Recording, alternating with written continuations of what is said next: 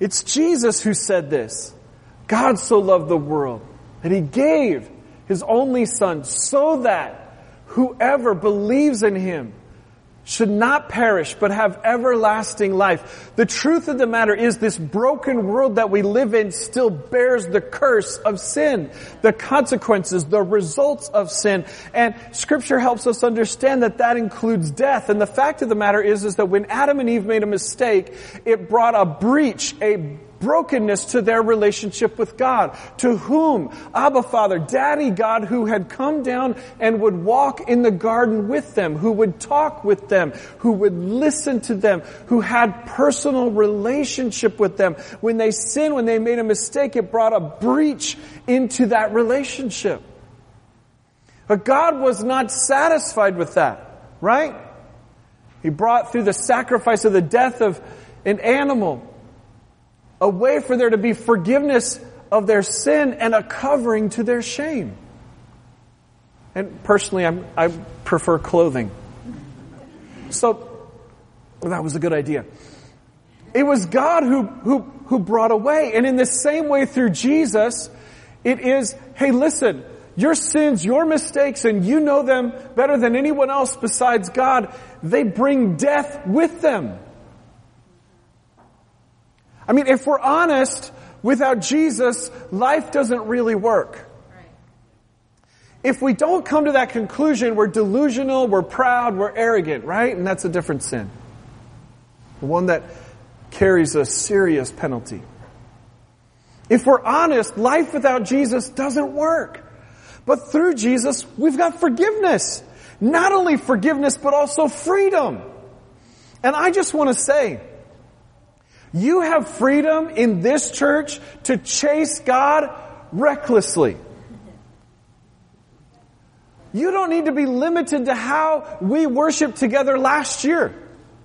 You hear me? We gather 9:30 10 prayer. It's time for us to speak the prophetic word. It's time for us to pray over each other. It's time for us to call down miracles. It's time for us to chase God together with all we've got. You have freedom in this place. Right? We have freedom to expect more from God, to come to Him with anticipation. The word says, great is His faithfulness and His tender mercies, they are new every morning. This helps us to understand that if we want a life that is beyond what we currently have, we must turn to, make room for, recognize the priority of the one true living God. I don't know about you, but I want to get to know the living God. What's he thinking? What's he feeling? Like right now. I want this morning to awaken a curiosity within you. Do you know that nobody tell me what happened in the football games? I haven't had time to watch anything. God knows, and I don't. What else? What? God, you, scientists cannot explain why we laugh, why the body. Physics can't explain how the bicycle works or how the bumblebee works. There's more to learn. I don't know, but I'm excited to see what the Webb Space Telescope brings back. It's going to blow astronomy out of the water out of the cosmos. Thank you. Shouldn't I? And listen, uh, um, in our network of churches, I'm known as a, a reader, and that might sound weird because I don't quote books in here a whole lot. But um, I am more curious about what God thinks than anyone else.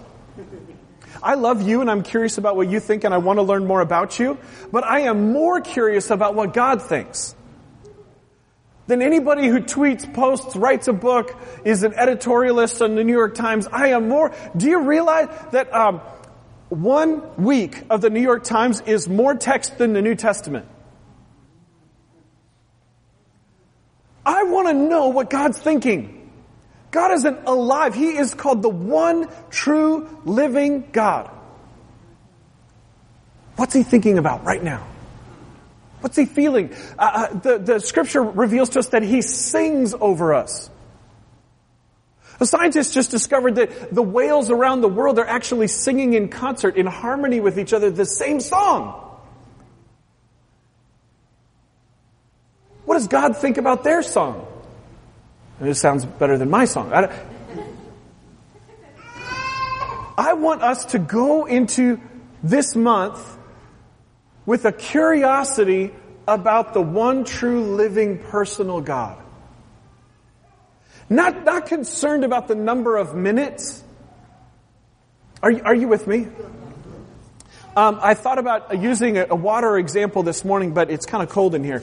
So uh, imagine with me, if you will, I have a glass in this hand uh, and, and a pitcher in this hand. And let's say that the glass is empty, right? And the pitcher is full. I want to come to God like an empty glass to be filled with Him. Well, the reality is that life, I can get bitter or selfish or hurt or selfish. And as a glass, I can come to God like this, upside down. And what happens if I pour the pitcher over the glass at that point? Boy, somebody would be really upset about these floors. right? I, my posture is important. And what can happen through life or through my own thoughts or through circumstances or through me taking in and consuming the thoughts of other people is I can come to God full.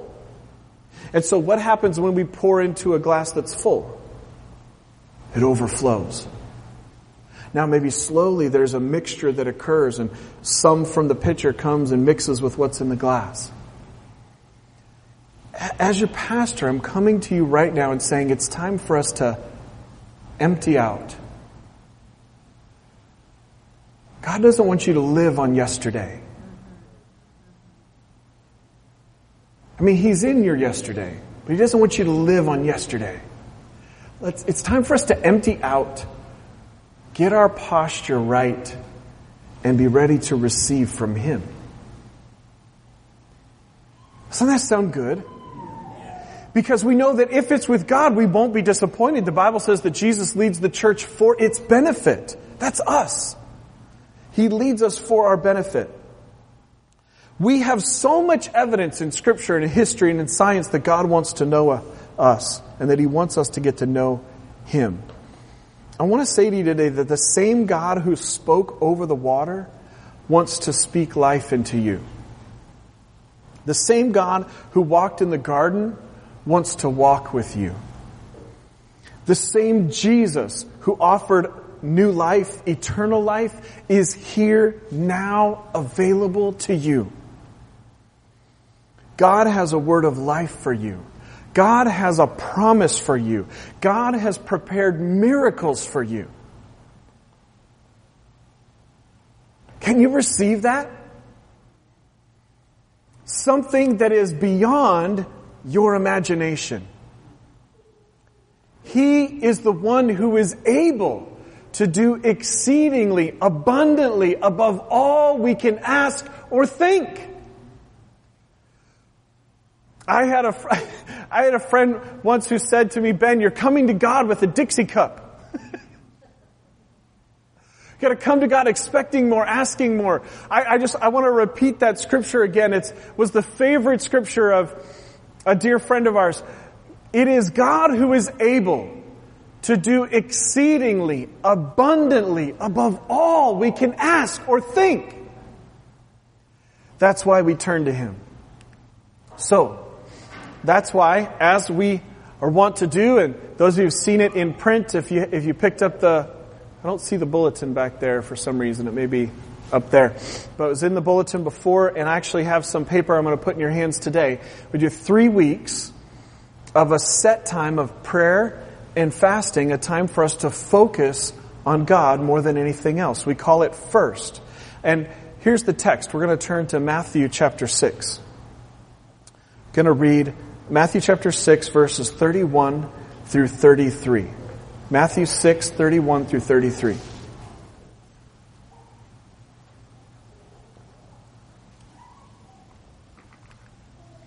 So don't worry about these things saying, What will we eat? What will we drink? What will we wear? These things dominate the thoughts of unbelievers. This is Jesus talking. But your heavenly Father already knows all your needs. Seek the kingdom of God above all else and live righteously. And He will give you everything you need. Now let's unpack this a little bit first, okay? Now we understand righteously means in right relationship with, in right standing with. So in, in right relationship, you know, you know what it's like when, when, when you're good with somebody else and when you're not. Right?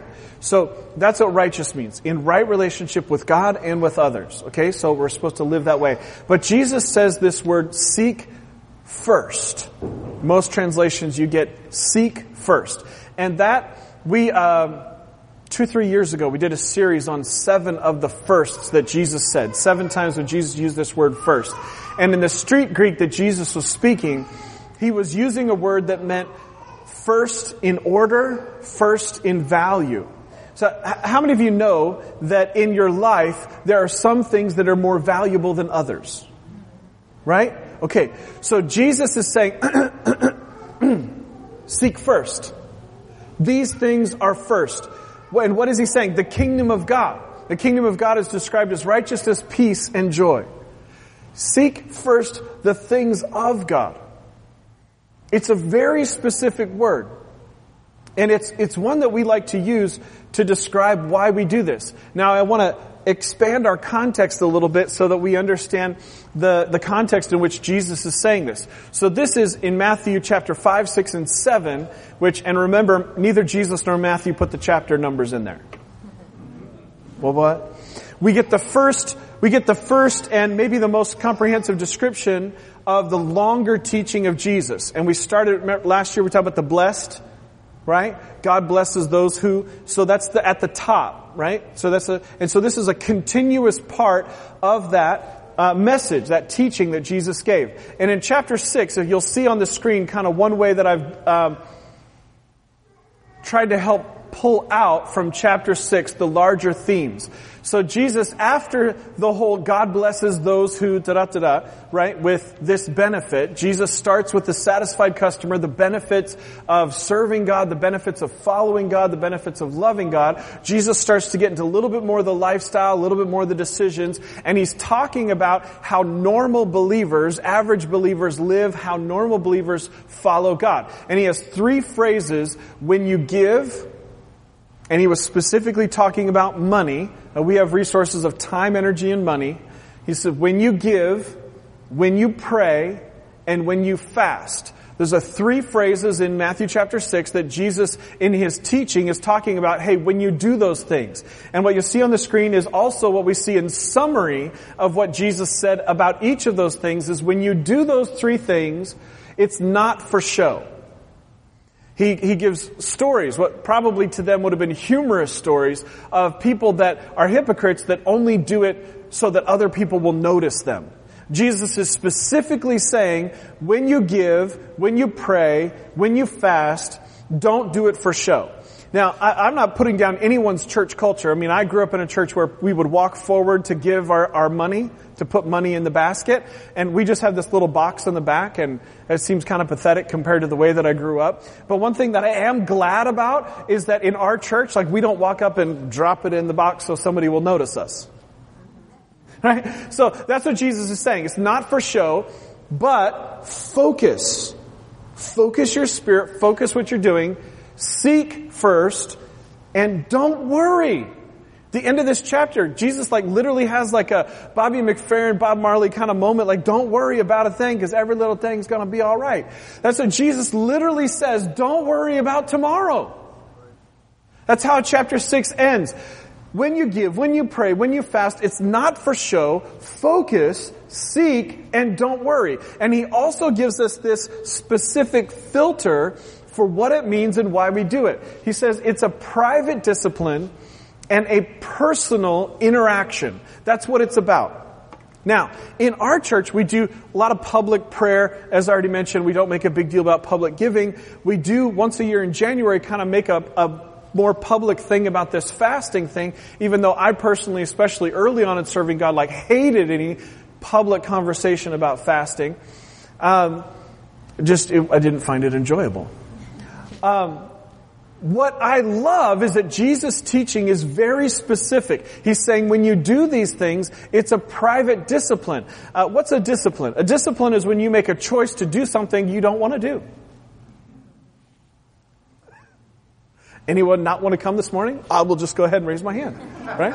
I could, my body was still on West Coast time. Could have stayed in bed. I would have loved you all the same.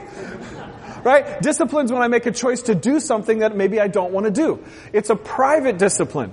And that's one, one reason why we don't like, hey, I'm not printing out the giving records and let everybody know, hey, this, look at how much this person gave. Oh, that'd be jacked up, right? That'd be wrong. It's a private discipline, right? It's a private discipline and the same with fasting. And it's also meant to be a personal interaction with God. When I give my money, and Rebecca and I, we give a chunk of money every month to this church and to other people that are in need. It's a personal discipline, but it's a personal interaction.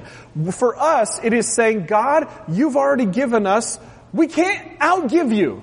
You've already given us your best. We choose with the first. With the very first. That's actually why Christians worship on Sunday morning. They thought of it as the first.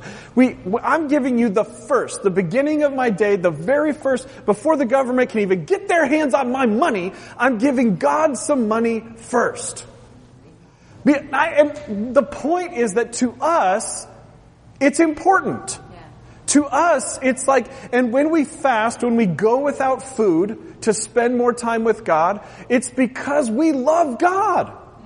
And we have found that life can have us already full and fasting helps us. Right? Empty the cup and come to Him thirsty.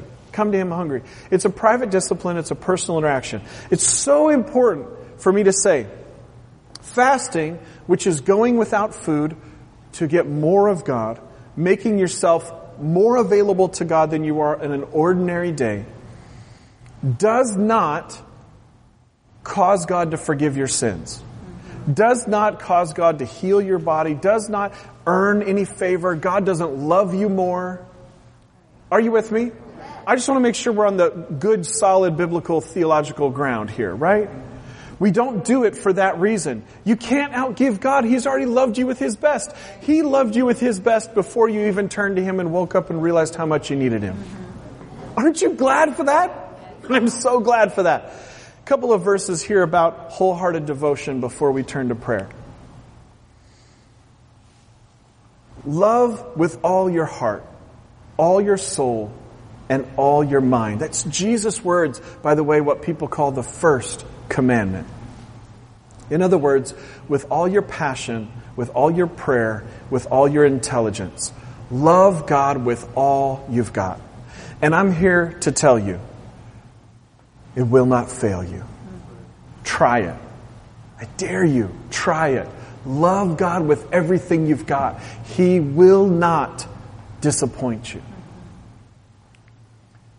Second Chronicles chapter 6 and verse 14 you keep your commandment, excuse me, you keep your covenant and show your unfailing love to all who walk before you in wholehearted devotion. See, uh, once a year or once a month or once a week spiritual discipline will help you get a check on are you loving God with wholehearted devotion? I know what I'm doing. This is Jeremiah 29:11, which a lot of you probably can quote, but you may not have read in its whole context. This is God speaking through the prophet Jeremiah. I know what I'm doing. I have it all planned out. Plans to take care of you, not abandon you. Plans to give you the future you hope for. When you call on me, when you come and pray to me, I'll listen. When you come looking for me, you'll find me. Yes, when you get serious about finding me and want it more than anything else, I'll make sure you won't be disappointed. And through the prophet Joel in Joel chapter 2, turn to me now. Give me your hearts. Come with fasting, weeping, and mourning. Return to the Lord your God, for he is merciful and compassionate. Fasting is going without to make more room for God. I just heard somebody tell a story about when he and his little brother were living in a hot climate and uh, decided they were going to, uh, their parents weren't going to give them a pool, so they decided to make one and they dug a hole in the ground and put a tarp in it. And they're just describing how if you wanted to catch the rain, you had to get lower.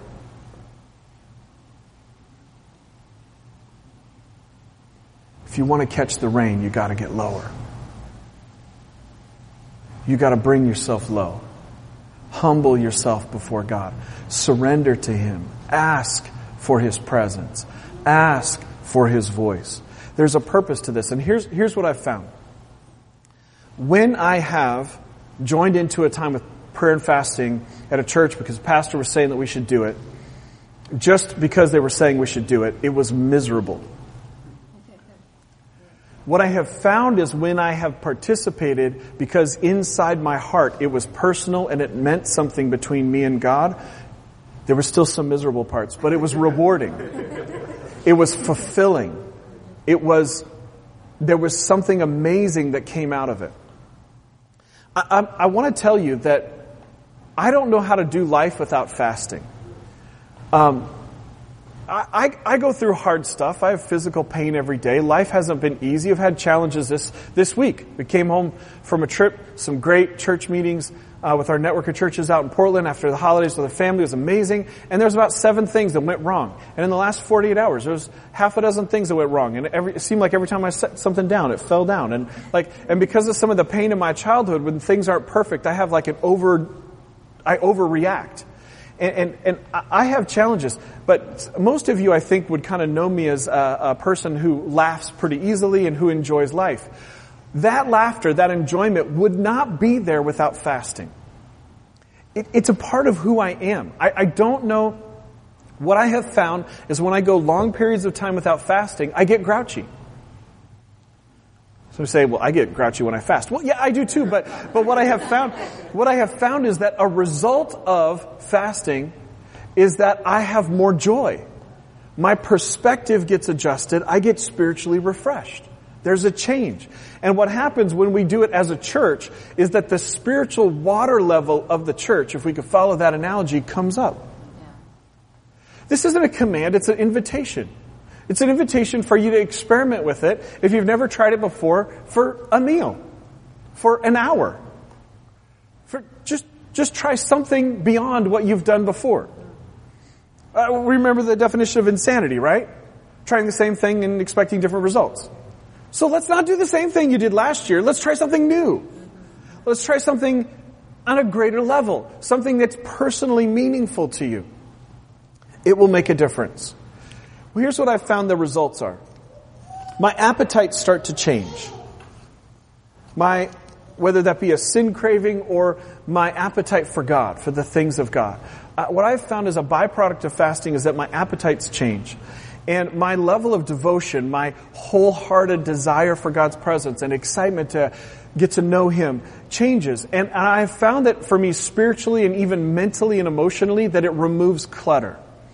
A lot of times what happens is uh, I, it takes me a number of days of this to just un, pull out the junk that builds up over time. It removes clutter inside of me.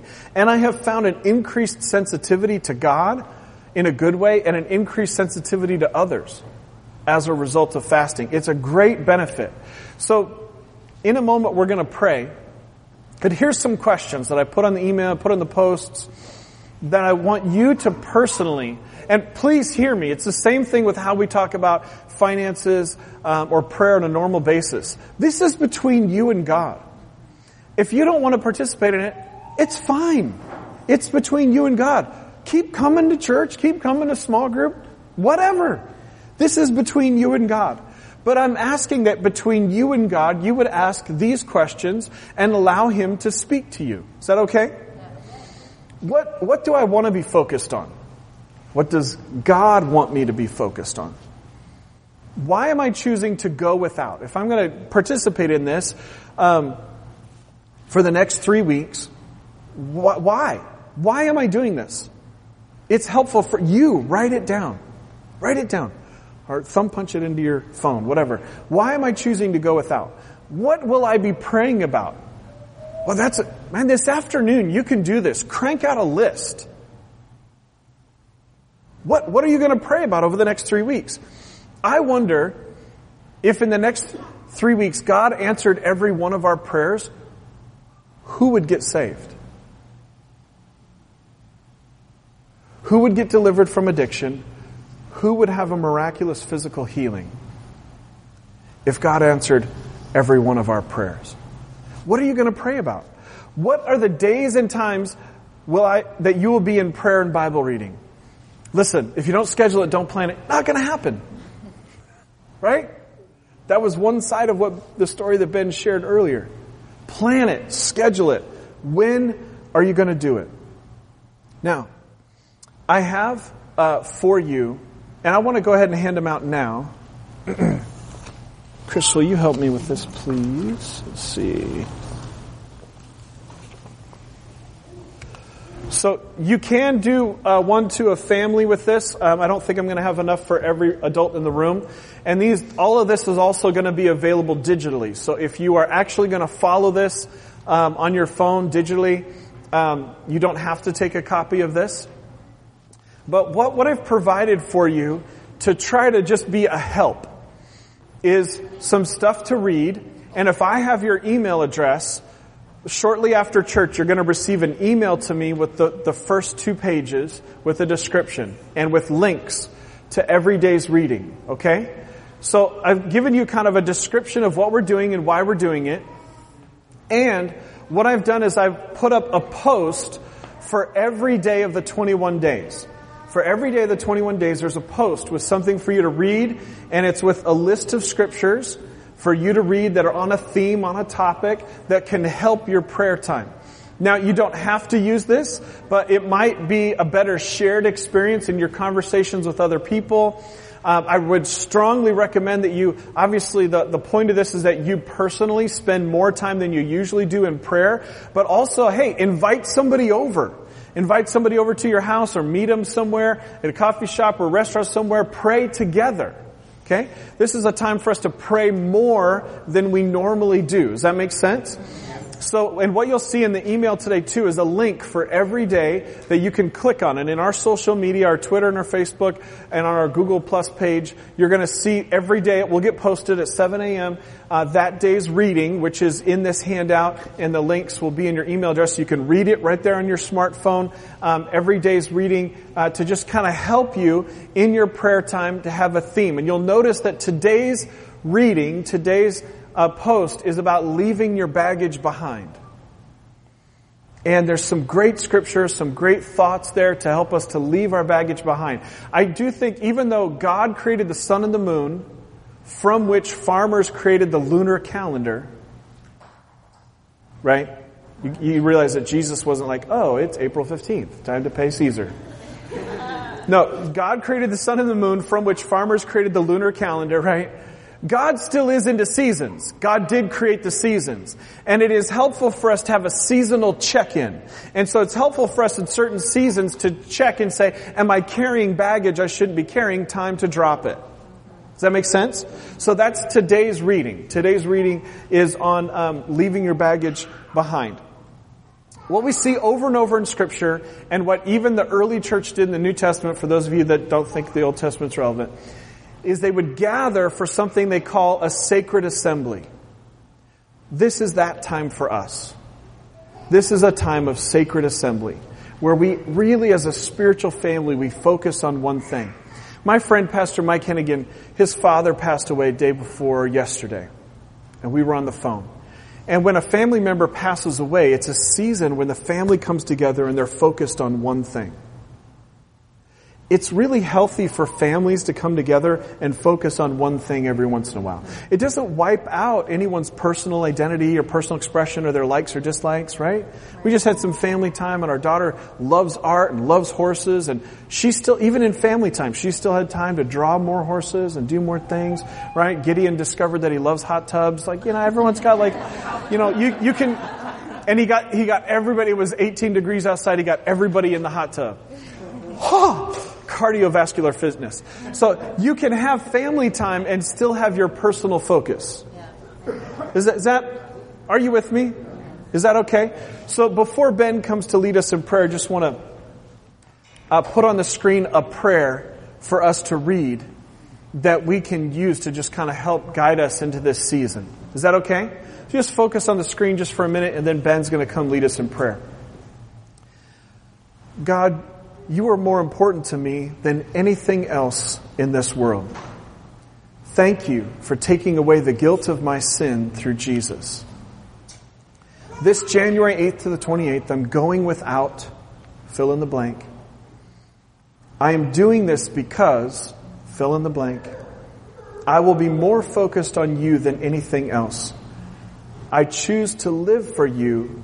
Please speak to me, God. Thank you. Now, just to be clear, what we are recommending is that for these 21 days, that you go without meats and sweets. Okay? You go without meats and sweets. Okay? Over this, if there's anything sweet back there today, just enjoy it. Okay? But after that, we're just going without, and I warned you over a month ago, so don't hate me. We're going to go without meats and sweets. And then I do recommend, and consult your doctor before you change your diet, but I do recommend whether it's a meal or a day or a number of days that you do a full fast, which is just water. Or maybe if you're new to this, maybe you go without food and drink, just drink milk or juice. Okay, there's some uh, natural considerations and there's some writing about those natural considerations for you there. Uh, for me personally, what I do is I spend the, the first week to slowly scale down, go vegetarian and go less and less food. And in the middle week, I go without food. And then in the third week, I slowly go back up in vegetarian and then in the volume of food so that by the end of the third week, my body is ready to be back with meats and sweets. I just recommend something like that as a natural consideration to help you avoid getting sick. I'm going to go down and then go up. Okay? Uh, ben, will you please come lead us in prayer?